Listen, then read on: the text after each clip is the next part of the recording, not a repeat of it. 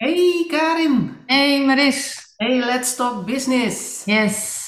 En ik heb ook wel een leuk onderwerp, denk ik. Nou, vertel eens. Ik, ik heb vanochtend eh, college gegeven. Ja? En eh, een van de dingen die daar in, eh, in aan de orde kwam, was eh, de externe analyse. Hè? En natuurlijk de vraag, waarom moet je eigenlijk als organisatie zo, eh, zoveel tijd en aandacht besteden aan een externe analyse? Ja. Ik denk het antwoord daarop kunnen we vrij snel geven. Namelijk als je die externe omgeving niet kent en niet weet wat daar speelt, dan kun je als organisatie nooit een fit maken met die omgeving. Nee. Als je geen fit kunt maken met die omgeving, dan heb je geen bestaansrecht. Nee. Ik bedoel, platter dan dat kan ik hem niet maken. Nee. Maar dan is de vervolgvraag, hoe, hoe, niet de technische kant van de, van de externe analyse, want daar hebben we allemaal methoden en technieken voor. Maar hoe doe je dat nou eigenlijk, zo'n externe analyse? Waar kijk je dan naar? Waar let je dan op? Ja. Nou, dat, dat vond ik wel een interessant vraagstuk. En ik denk omdat voor zoveel organisaties eigenlijk die, die omgeving en alles wat in die omgeving gebeurt, toch een soort van onontgonnen terrein is, hè, waar, waar, eh, waar moeite voor moet worden gedaan om daar zeg maar, zicht op te krijgen, dacht ik, dat is misschien wel een mooi onderwerp voor een Let's Talk Business van ons. Ja. Absoluut een mooi onderwerp. Omdat, eh, en dat realiseren we ons te weinig over dit onderwerp. Elke dag de kranten vol staan, hè? Ja. En, ehm, en het is eh, zeker de kunst hè, om A, bewust ervan te zijn dat heel veel onderwerpen in die krant eigenlijk eh, onderdeel zijn van een externe analyse. En dat je die op het moment dat je bedrijfsmatig bezig bent, ja, eigenlijk de kunst moet verstaan om die elementen eruit te halen die jij nodig bent voor jouw bedrijf in jouw branche, eh, gegeven het continuïteitsperspectief, wat je wil realiseren met jouw onderneming. Ja, want het leuke van externe ontwikkelingen is dat ze vaak niet alleen maar voor jouw organisatie gelden. Nee. Dat je ze dus ook kunt zien, hè, wat jij net zegt, in, in de krant, hè, als het gaat over andere organisaties die wel of niet meebewegen met ontwikkelingen in, in de markt, is dat je eigenlijk voor jezelf af kunt vragen van, joh, heb ik nou te maken met diezelfde ontwikkelingen? Uh, heb ik nou te maken met dezelfde doelgroep? Uh, dan zijn die ontwikkelingen misschien voor, ook voor mij wel relevant. Ja, klopt. Zullen we eerst eens beginnen met uh, de noodzakelijke gelaagdheid die ook te brengen is in zo'n externe analyse? Ja, lijkt me je kunt het... Sorry, ja? Ik zeg, het lijkt me helemaal goed. Ja, precies. Want je kunt een onderscheid maken tussen een macro-analyse, die veel meer ziet op trends in ontwikkelingen, wat ook uh, gaat over een termijn wat nog veel verder van ons weg ligt, ja. of ver van ons weg ligt, of nou, op een redelijke afstand nog van ons ligt, maar waarvan je in de verte al kan zien op onderdelen, dit zou er wel eens aan kunnen zitten te komen. Dat is de eerste laag. De macro-analyse, die gaat over trends en ontwikkelingen die op onderdelen heel zichtbaar zijn en eigenlijk al zich in het hier en nu afspelen en op onderdelen nog twijfelachtig zijn. En die zijn veel onzekerder en die zitten ook veel meer op de langere termijn. Ja, en ik denk het goed daarbij ook om te vertellen dat trends en ontwikkelingen in die macro-omgeving, dat zijn ook de trends en ontwikkelingen die voor alles en iedereen geldt. Ja, als we bijvoorbeeld praten over een, een, nou, een, een, een trend die we natuurlijk allemaal al kennen en die we ook dagelijks in de media vinden, is vergrijzing. Nou, vergrijzing is iets dat is algemeen in Nederland geldend. Sterker nog, buiten Nederland ook, maar ook in Nederland. Hè. Dus algemene, het geldt voor iedereen, voor alles, voor iedereen, voor elke branche, elke organisatie, elke bedrijfstak. Iedereen heeft te maken met het feit dat Nederland een, een systeem van vergrijzing kent. Ik denk dat is een mooi voorbeeld van een macro-trend of ontwikkeling. Ja, zo kent Nairobi, zag ik uh, gisteravond, die kent een gemiddelde leeftijdsopbouw van 41 jaar, moet je je voorstellen. Ja, ja, ja. En, ja. die, en, die, en, dat wordt alleen maar groener, hè? terwijl wij alleen maar grijzer worden, om het zo maar te zeggen. Ja, ja. Um, mooi dat je dat nog even duidt. En wat ik daar aan toe zou willen voegen is eigenlijk dat we ook niet uh, de vergissing moeten maken om die trends en ontwikkelingen meteen te duiden als een kans of een uh, bedreiging. Nee. Want een ontwikkeling is eigenlijk gewoon wat het is. Het is een ontwikkeling. Pas als we die koppelen aan een bedrijf, ons bedrijf of een ander bedrijf, dan wordt het een kans of wordt het een bedreiging. En zelfs, Even- dan, en zelfs dan kan het zowel een kans als een bedreiging zijn. Exact, want om even in jouw voorbeeld te blijven, hè, als je in de ouderenzorg zit, ja, dan kan vergrijzing wel een kans zijn. Ja, meer Maar- ouderen. Meer ouderen, hè? dus meer omzet. Maar tegelijkertijd is het ook wel een bedreiging als je het hebt over de inzet van mensen die nodig zijn om de noodzakelijke zorg te leveren. Hè, Ja. Dus een voorbeeld van, van een kans en een bedreiging. En zo zijn er vele die ofwel een kans ofwel een bedreiging om zelfs, of zelfs allebei zijn. Ja, ik, eh, ik, eh, ik citeer dan even een eh, groot, groot Nederlander, Johan Cruijff. Die, en eh, ik weet niet meer welke kant hij het op zei, maar elke kans heeft zijn eigen, of elke voordeel heeft zijn eigen nadeel. Of Ja. elk nadeel heeft zijn eigen voordeel. Ik weet niet meer precies welke kant hij het op, eh, op praatte. Maar dat is, dat, dat is eigenlijk de, de, de boodschap die, die daar voor mij in zit. Is een, een, een bepaalde ontwikkeling heeft altijd zowel een kans als een bedreiging in zich. Ja. En dan gaan we even naar de interne analyse. Hoe wij als organisatie naar zo'n ontwikkeling kijken, het zij we zien het als een kans, het zij we zien het als een bedreiging, zegt heel veel over de overtuigingen die in de organisatie leven. Ja, Maar dat is een heel ander hoofdstuk van de ja ik analyse. wou zeggen, dat moeten we misschien een andere keer behandelen. Ja, maar het is We wel, het nu is nog wel op die te mooi om niet te noemen, zal ik zeggen. Nee, klopt. Het zit, we zitten nu nog op die gelaagdheid van die, eh, van die externe analyse. En we hebben net, denk ik, in grote lijnen de macro-analyse gehad. Hè? Dus kansen en bedreigingen eh, zijn ontwikkelingen op het moment dat je ze koppelt aan je bedrijf. Maar in de basis zijn trends en ontwikkelingen gewoon neutraal. Ze zijn er. Het is. Het is. En ze zitten eh, overwegend ook op de langere termijn.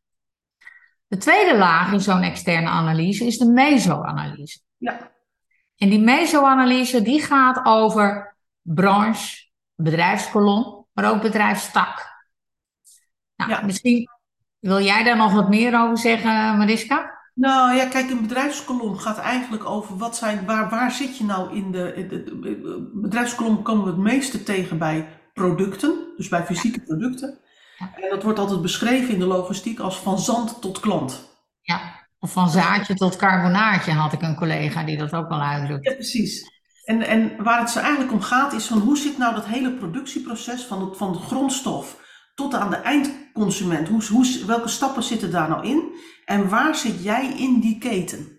Ja. Dan is het natuurlijk altijd interessant om te kijken waar ligt nou bijvoorbeeld macht? Waar, waar zitten de risico's? Waar wordt het meeste geld verdiend? Eh, en dat zijn allemaal inzichten die je kunt krijgen, eh, die belangrijk zijn voor de strategische keuzes die je, die je moet maken. Ja. Nu, we weten nu bijvoorbeeld eh, dat, eh, we hebben jaren gezegd van, doe productie van, van, massa, van massaspullen, maar in, in, lage, in landen waar ze lage lonen hebben. En tijdens corona en nu met de, de stijgende brandstofprijzen, zeggen we eigenlijk, nou haal die productie maar weer terug hierheen. Want het is misschien veel aantrekkelijker om wat hogere loonkosten te hebben, maar wel meer zekerheid van levering te hebben. Ja. Dat zijn allemaal overwegingen die hebben te maken met die bedrijfskolom. Ja, precies. Een bedrijfstak gaat over bedrijven die soortgelijke dingen doen. Dus een soortgelijk productieproces hebben. Of een soortgelijke rol binnen de bedrijfskolom hebben. eh, maar dan in andere bedrijfskolommen. Dus bijvoorbeeld, ik ben een groothandel in lampen. En dan is mijn bedrijfstak zijn groothandels. En als ik binnen mijn bedrijfstak onderzoek ga doen, dan kijk ik bijvoorbeeld naar eh, groothandels in medicijnen of eh, groothandels in de food. En daar kan ik weer heel veel dingen van leren van hoe, hoe doen ze nou de basisfunctie die ze hebben in die bedrijfskolom, hoe wordt die nou uitgeoefend? En wat voor soorten eh, toeleveranciers, hoe hebben ze logistiek ingeregeld? Wat voor soorten automatisering gebruiken ze? Dus daar kan ik heel veel van leren voor de uitoefening van mijn core business. Exact. En daar waar de bedrijfskolom en de bedrijfstak elkaar kruisen, daar zit de branche. En een branche is dus, eh, is niet gloeilampen. Dat is zeg maar, dat van zand tot klant is, is in principe gloeilampen, roep ik dan maar even. Want daar is zand een grote, een grote element van het productieproces om glas te maken. Het zijn niet groothandels, maar het is groothandel in gloeilampen. Ja. Dat is een branche. En in die branche, en dat misschien ook nog goed om even te noemen, Daar onderzoeken we klassiek gesproken heel veel in, want daar zitten allerlei soorten van brancheorganisaties. En die brancheorganisaties die, die halen een deel van hun bestaansrecht uit het benchmarken. Ja. Doen benchmarkonderzoek, hoe doet nou de ene partij het en de andere partij? Dat, dat doen we dan niet op naam, maar dan gaan we zeg maar gemiddelde maken of uitschieters maken of bandbreedte. En dan kun je bijvoorbeeld uitspraken doen. Ik heb veel bij verzekeraars gewerkt. Uh, Verbond van Verzekeraars doet dit soort onderzoeken ook. En dan wordt er bijvoorbeeld uh, aangegeven uh, van, de, van de grote verzekeraars wordt er ongeveer zoveel procent van de premieinkomsten wordt besteed aan acceptatieprocessen. En dan kun je jezelf daartegen benchmarken en zeggen van ja, ik zit 3% hoger, dus wij moeten komend jaar 3% kosten op de acceptatieprocessen besparen. Dat is een uitleg die vaak wordt gegeven, dat is vaak een analyse die wordt gedaan. En daar zitten hele grote risico's in. En daarom benoem ik hem ook expliciet, want uh, die risico's betekenen vaak dat ik mijn processen ga richten op de laagst kostende in de branche, de meest efficiënte producent in de branche. En dat betekent dat we onze processen per definitie zo ver uitkleden dat we aan het lagere kostenniveau dat we dat kunnen matchen. Terwijl mijn strategische positionering bijvoorbeeld helemaal niet gaat over lage kosten of over gestandaardiseerde processen, maar dat mijn strategische positionering veel meer gaat over innovatie of over maatwerk voor specifieke doelgroepen. En maatwerk mag altijd meer geld kosten. Dus als ik je als maatwerkverzekeraar in dit geval, dat was het voorbeeld, zeg maar tot de conclusie komt, ik ben 3% duurder in mijn acceptatieproces dan de, dan de goedkoopste uh, verzekeraar, dan zou eigenlijk mijn conclusie moeten zijn, we doen iets niet goed. We zijn maar 3% duurder. Ja, exact. Als we maatwerk willen leveren. Ja. Dus, dus je, je, je, we moeten ook leren dat die kosten niet heilig zijn. Nee. Dat is een beetje dat, dat efficiency spook wat door, uh, door de organisaties uh, gaat. Dat alles moet tegen zo laag mogelijke kosten. En ik denk dat volgens mij moeten we gaan voor een zo hoog mogelijk rendement. Ja, of een, of een zo groot mogelijke waarde. Hè? Je hebt ja, ja, soortige bedrijven. Uh, en als jij zegt rendement in de zin van waarde, hè, niet alleen geldelijk rendement, dan ben ik het helemaal, uh, helemaal met je eens. En jouw kennende bedoel je dat. Ja. Uh, maar ik denk het is goed om dat nog even te verduidelijken. Hè? Want hier in Nederland merk jij terecht op, zijn wij altijd gericht op lean en het inrichten van zo efficiënt mogelijk en zo kosten, kostenlaag mogelijk inrichten van processen. Terwijl... Je kunt je voorstellen hè, dat als ik bijvoorbeeld, uh, ik, moet ergens heen en ik, uh, ik, ik, wil, uh, ik, ik ben toe aan een beetje luxe en vertroeteling. Dus ik ja. zelf in een, luxe, in een luxe hotel. En ik kom dat hotel binnen. Ik heb echt voor een godsvermogen hotelkamers geboekt. En ik heb ook nog eens een keer de executive suite genomen, want dan is hij nog zeg maar luxe, luxe, luxe. Doe maar. en ik, ja, ja, je moet wat hè, af en toe. Ja. Eh, en ik kom dat hotel binnen en daar staan uh, 20 mensen voor de balie. En ik moet gewoon als nummer 21 aansluiten. En uh, ik krijg gewoon een standaard uh, formuliertje in te vullen met heel veel vragen. Of een invulscherm waar ik zelf het in moet gaan toetsen. dan, dan, dan dat is misschien qua proces wel heel efficiënt. En misschien ook wel heel goedkoop, omdat je al die 21 mensen kunt inchecken met één persoon achter de balie. Maar het komt niet tegemoet aan mijn beleving van luxe en wilde en persoonlijk en de, de, de, de, de, de warme handschoen zeg maar, waarmee je aangepakt wordt. Uh, En dat is dan net wel waarom ik zo'n luxe hotel boek. Ja. Dus ik ben bereid meer te betalen, maar dat wil ik dan ook terugzien, feitelijk wil ik dat terugzien in de kosten die die organisatie maakt. Exact. Die getemperd worden. Ja, in waarde en in service wil je dat ja, terug. Ja, precies. Dat is een beetje hetzelfde als dat ik zeg joh, ik ben een museum en ik richt mij op de educatie aan kinderen op basisschoolleeftijd. En ik heb vervolgens allemaal instructies die, in, uh, uh, die refereren aan geschiedenis-events die de kinderen niet hebben meegemaakt. Die refereren aan taal die uh, geschreven of uitgesproken zijn in een taalgebruik die niet aansluit bij kinderen. Dan kun je wel zeggen van ik, ik, mijn communicatieboodschap kan kloppen. En het kan ook wel kloppen dat het heel interessant is voor kinderen in die leeftijd. Maar als ik dat niet doorvoer naar hoe ik daadwerkelijk mijn processen inricht, dan mis ik daar gewoon een slag in. Ja. Dus benchmarken ten opzichte van concurrenten, want dat doe je feitelijk hè, in, in zo'n benchmark binnen de branche. Benchmarken ten opzichte van concurrenten denk ik dat je die als organisatie meer moet zien van zijn de verschillen tussen mij en de concurrenten duidelijk genoeg? Of mis ik daar ergens? Heb ik ergens kansen laten liggen om mezelf nog duidelijker neer te zetten als een andersoortige aanbieder? Ja. Dat is, een, dat is een revolutionaire andere manier van kijken naar dit soort benchmarks. Ja, dus eigenlijk zeg jij, benchmarken is oké, maar doe het wel goed. Ja, dat, dat, dat, lijkt mij een hele goede samenvatting. Ja. En overigens, als je meer wil weten over benchmarken, in de campusbibliotheek bij ons op de gratis digitale campus van DNS, campus.dns.nl. In de bibliotheek staat uh, benchmarking en daar kun je veel meer lezen over benchmarking. Zo is het. Dus uh, voor zover je dat nog niet gedaan hebt, even een account aanmaken en je hebt uh, heel mooi materiaal om ook deze podcast en alles wat daarin aan de orde komt na te lezen. Maar we zijn nog niet klaar. Nee, nee, we zijn nog niet klaar. Maar ik dacht, ik, ik kon het toch even niet laten om het even te noemen. Nee, zeker. Want we hebben nog een derde niveau in die externe analyse. En dat is het microniveau. Ja. En het microniveau, dat is, het, dat is de omgeving waarin uh, de organisatie zich heel direct bevindt. Er zijn bedrijfskundigen die zeggen van ja, dat microniveau, eigenlijk rekenen wij dat tot de interne organisatie. Nou, bij de DNS Business School doen we dat niet.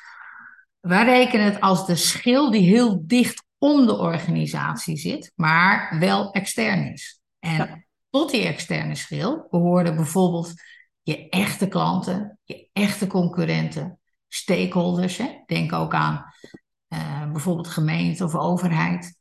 Uh, denk aan uh, bankier, denk aan accountant, denk aan al dat soort stakeholders. Overigens zijn er ook interne stakeholders, hè, maar die komen dan veel meer bij de interne analyse aan de orde. Maar stakeholders, uh, concurrenten, leveranciers, klanten, dat zijn belangrijke aspecten en onderdelen die zitten in die schil die uh, gezamenlijk de microanalyse vormen. Ja, ik roep altijd maar, de, de, de micro-omgeving is eigenlijk de omgeving, daar zitten de partijen in waar je dagelijks als organisatie mee te maken hebt. Ja. En dat wil niet zeggen dat je klanten elke dag uh, klant bij je zijn. Uh, misschien als je een supermarkt bent wel, maar voor de rest denk ik niet dat we onze klanten dagelijks zien. Maar het zijn wel, uh, het zijn wel de partijen waar je in je de dagelijkse operatie mee te maken hebt. Ja. Dus die zitten in die micro-omgeving. Nou, als je dan kijkt van hoe, op wat voor termijn moet je dan kijken, hè? Uh, dat is een beetje afhankelijk van wat voor soort beslissingen je wil nemen. Moet je nou operationele beslissingen nemen, hè? van gaan we nu linksaf of gaan we rechtsaf? Dan kijk je met name naar de micro-omgeving. Ja. Want daar zitten de, de, de dagelijkse contacten, dat gaat over je dagelijkse processen. Maar wil je nou strategische beslissingen nemen, ja, dan maakt eigenlijk die micro-omgeving niet zo verschrikkelijk veel uit dan wil je je veel meer richten op die macro-trends en ontwikkelingen. Exact. Want die kleuren niet, die kleuren natuurlijk ook de wereld waarin je nu zit, maar ja, die kende je al, hè, want dat zie je ook in je micro-omgeving. Maar die geven met name ook inzicht in hoe ziet nou die wereld over een paar jaar eruit. Als die trends en ontwikkelingen zich verder uitgerold hebben. Ja. En voor die wereld van over een paar jaar, daar maak je uiteindelijk je strategie voor. Ja. Dat is ook de termijn waarop je dan moet kijken. Nou, vanochtend uh, tijdens dat college was ook de vraag van, ja maar oké, dit weten we, we kennen deze, deze drie niveaus. We kennen de modellen, de, de, de, technieken die we in die verschillende lagen van die externe analyse kunnen gebruiken. Maar wat is nou belangrijk om op te nemen in zo'n strategische analyse? Ja. En toen was eigenlijk voor mij, want toen ik het uitlegde, dacht ik van nou dat is misschien toch ook wel interessant om dat wat breder te delen. Ja. De analyses in die micro-omgeving, die doen we vaak wel in een strategische analyse. En die doen we ook vaak omdat we als organisatie, nou, laat ik het zo zeggen, heel veel organisaties niet echt precies weten hoe die micro-omgeving er nou bij staat. Nee. Dus daarom doen we een analyse van die micro-omgeving. En dat doen we eigenlijk om te bepalen wat is nou de stand van zaken van die directe omgeving van de organisatie. We doen daar bijvoorbeeld een ABC-analyse van klanten in. Heel veel organisaties weten niet wat nou de klanten zijn die meer of minder belangrijk zijn. Ja. En dan kan meer of minder belangrijk zijn in termen van waar verdienen we nou ons geld aan? En dat kan gaan over omzet. Nog veel mooier zou zijn als je dat zou weten op basis van rendement. Of als je een ander soort doelstelling hebt, wat zijn nou de klanten die het meest bijdragen aan het realiseren van die doelstelling? Dat betekent namelijk ook dat je in je dagelijkse keuzes en je sturing veel meer de nadruk kunt leggen op het boeien en binden van die klanten die het meest belangrijk zijn voor het behalen van je doelen. Ja. Dat is vaak een inzicht dat, dat organisaties niet 1, 2, 3 hebben. En daarom is het ook voor zo'n strategische analyse heel belangrijk om juist deze analyse wel te doen. Ja, ook omdat je ziet dat organisaties vaak hun tijd inzetten op uh, klanten die heel veel tijd vragen, doorgaans. Ja. Maar uh, wat, wat, wat niet klanten zijn, die de organisatie heel goed vooruit helpen. Nee, precies. En dat betekent dus dat de tijd die over is, hè, dat je die kunt besteden aan klanten die wel de organisatie vooruit helpen. Maar dat die soms nog maar zo beperkt is dat ze daarmee afbreukrisico uh, dreigen. En dat inzicht maakt echt dat je je contact met je klanten die belangrijk zijn voor de organisatie kunt verstevigen. Ja. En als je al wel in het verleden een keer zo'n analyse hebt gemaakt, bijvoorbeeld zo'n ABC-analyse van klanten, en je bent nu weer bezig met een, met een strategische voorbereiding van een strategisch proces, en je maakt weer zo'n analyse, zo'n ABC-analyse van klanten, dan is het interessant om te kijken naar wat zijn nou de verschillen tussen die twee analyses. Precies. Zit er nou verloop in de indeling die ik maak tussen A, B en C categorie klanten? Ja. Uh, want daar haal je heel veel informatie uit. En dat betekent ook dat je, als je dat analyseert en daar zicht op hebt, dat je voor de komende periode veel, veel bewustere keuzes kan maken. Nou, hoe ga ik nou om met mijn A-klanten? Hoe ga ik nou om met mijn B-klanten? Welke B-klanten kan ik door laten stromen tot A-klanten? En, uh, en wat gebeurt er nou in die categorie met C-klanten? Ja. Gaan die nou weg? Gaan die shoppen? Of kunnen die niet weg? En als ze niet weg kunnen, kan ik er dan meer uithalen? Kan ik ze misschien beter bedienen? Waardoor ze uh, niet alleen niet weg kunnen, maar ook happy zijn om te blijven. Ja. En, en meer bijdragen aan het realiseren van onze doelen. Precies. Dus in dat geval, in de eerste instantie gaat het over het, het bepalen van de stand van zaken en daar inzichten uithalen. Heb je die stand van zaken eenmaal al een keertje gemaakt? En we zitten nu in een volgende fase en we willen opnieuw zo'n stand van zaken bepalen. Dan kun je kijken naar van, en wat zijn nou de verschillen met de vorige keer dat we het hebben gedaan? Ja. Als je naar de meso-analyse kijkt, ja, dat roepen wij altijd meso-analyse, vijf krachtenmodel van Porter. Uh, uh, dan kun je door de, door, de, door de krachten, dat gaat het vijf krachtenmodel natuurlijk over, door de krachten die inwerken op de branche, kun je eigenlijk een soort voorspelling doen van wat voor soort strategische oplossingsrichting zou je nou moeten, moet je, moeten kiezen om te zorgen dat je er als organisatie zo sterk mogelijk uitkomt. En op macroniveau, ik, zeg altijd, uh, er zijn heel veel organisaties die zich nog niet bewust zijn van het feit dat er bepaalde uh, macro-trends zijn. Niet macro-economisch, maar macro-trends.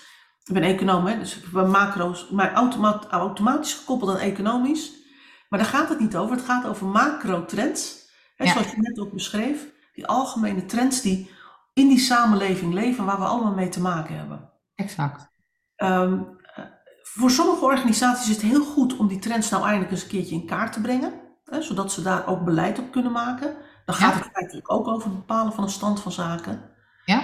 Maar voor de meeste, voor de meeste macro-trends en ontwikkelingen denk ik dat het eigenlijk het meest interessant is om te kijken eh, waar zitten veranderingen in die trends en ontwikkelingen. Ja. Hè, en dat kan zijn in, eh, wij zitten in een, in, een, eh, in een periode van vergrijzing, maar onze mate van vergrijzing verandert.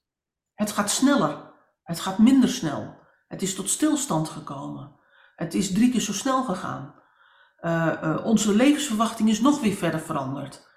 Dat is belangrijk om te weten. En het andere is, en dat, dat kwam vanochtend ook heel mooi aan de orde. eh, dat is iemand die zei, die had in zijn analyse opgeschreven, nou hè, vergrijzing is wel een dingetje.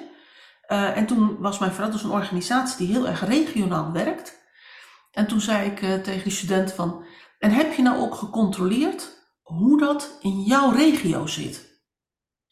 Want we kunnen landelijk wel zeggen dat we in de vergrijzing zitten, maar het is niet in elke regio even sterk. Nee. En, en dat is wel belangrijk om te weten. Ja. En met name daar waar, waar veranderingen zitten, waar dus de, de, de groei harder gaat of langzamer gaat, of uh, in plaats van linksaf blijken we toch rechtsaf te gaan. Dat zijn dingen die, die maken dat je wereldbeeld anders, je toekomstbeeld anders wordt. Ja, nou ja, en dingen die in kaart gebracht moeten worden. Ja, en wat belangrijk is, is, is om te onderkennen, waar gaat het nou naartoe met de wereld? Hè? En kan ik daar ook tijdig op voorsorteren? Ja. En, en omdat, uh, omdat we met elkaar in de film van het leven zitten, om het zo maar te zeggen, hè, we gaan heel geleidelijk van het een naar het ander, heel vaak. Uh, en we hebben een aantal keren iets uh, abrupts gezien, hè? bijvoorbeeld de coronacrisis die uitbrak. Uh, wat maakte dat heel veel bedrijven zich à la minuut moesten aanpassen om toekomstig bestaansrecht te houden. Maar ook de oorlog in Oekraïne, met als gevolg hè, de energiecrisis of op dat moment de beperkte leveranties van hout, uh, beperkte leveranties van graan, et cetera, et cetera. Hè, dus uh, het kijken in die buitenwereld en het onderkennen van, hé, hey, uh, ik zie nu dit. Zie ik dat volgende maand ook nog? En zie ik dat de maand daarna ook nog? Want voordat je het weet, is het voor jou gewoon. En onderken je het niet meer als een trend en als een ontwikkeling. En pas je je bedrijf er niet op aan. Ja.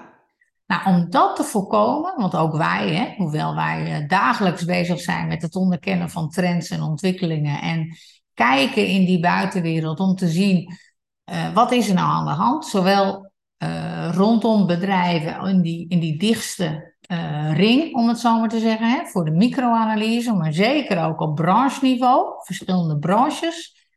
En ja, wat we bijzonder leuk natuurlijk vinden, is het kijken naar trends en ontwikkelingen. Hoe verandert die wereld? En hoe en wat betekent dat voor verschillende branches? Hè? In het kader van levensvatbaarheid voor de bedrijven die werkzaam zijn in die branches. Nou, om dat te ondersteunen zijn wij begonnen om trends en ontwikkelingen waarvan wij denken dat dat een trend en een ontwikkeling is, om die gewoon maar eens op te schrijven. En uh, per maand eens even met elkaar te bespreken van zie jij dit ook, zien wij dit ook, en dat lijstjes te publiceren om studenten die bij ons studeren bewust te maken van het feit dat deze bewegingen gaande zijn. En dan gaan we aan het eind van het jaar, als we twaalf maanden hebben gevolgd, al die trends en ontwikkelingen eens even uitzetten en kijken wat dat voor specifieke impact gaat hebben op de desbetreffende bedrijven waar de studenten uh, uh, werkzaam zijn. Ja, dan is het misschien wel goed om er nog even bij te zeggen dat wij die, uh, zeg maar, dit, dat maandlijstje, dat we dat maken op basis van de koppen in de krant. Ja. En dus, dus het waar, is geen... waar, waar hebben we het met elkaar over? Ja, het is geen gedegen onderzoek, maar wel, hè, wat signaleren we nu op basis van al het nieuws dat tot ons komt? En die doen we uh, vrij eenvoudig aan basis van koppen in de krant of datgene wat we zien in het nieuws. Uh, uh, om, om ook te kijken van ja, hoe gaan verschillende bedrijfstakken, branches, bedrijfskolommen, bedrijven in bedrijfskolommen daarmee om. Ja. En, wat, en, en wat, wat, lees je zo al in de krant en, en wat is nou de achterliggende trend en ontwikkelingen die erachter zitten? Exact. Want we, we hebben natuurlijk heel veel uitingsvormen, ik noem het maar symptomen. Ja. Zonder dat we weten waar de oorzaak van het symptoom vandaan komt. Ja, precies. Uiteindelijk willen we graag weten wat de oorzaak is, want dan kun je beter voorspellen wat nou volgende symptomen gaan worden. Nou, ik, ik denk Karin dat, hè, en, en ik, ik vond het ook een mooi onderwerp, omdat ik uh, tijdens de kerstvakantie uh, het boek van Pieter Drucker, uh, de effectieve manager, opnieuw heb zitten lezen. Ja. Drucker daar ook heel expliciet in schrijft, hè, hoe bepaal je nou of een bepaalde actie effectief is? En of je als, als, als, als manager of als middenvelder, zoals wij dat noemen, in een organisatie, of je, hoe bepaal je nou of je goed werk doet? Ja. Drucker zegt dan, er is maar één manier om te toetsen en te beoordelen of je goed werk levert.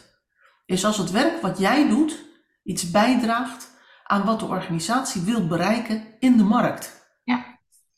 Maar dan moet je wel weten hoe die markt zich aan het ontwikkelen is.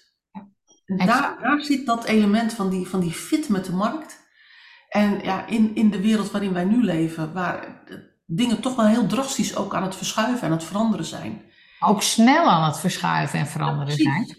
Dan, dan is oog hebben voor die, voor die ontwikkelingen in die externe omgeving is, is echt van levensbelang. Klopt. De organisatie, maar ook voor jou als professional binnen die organisatie. Ja.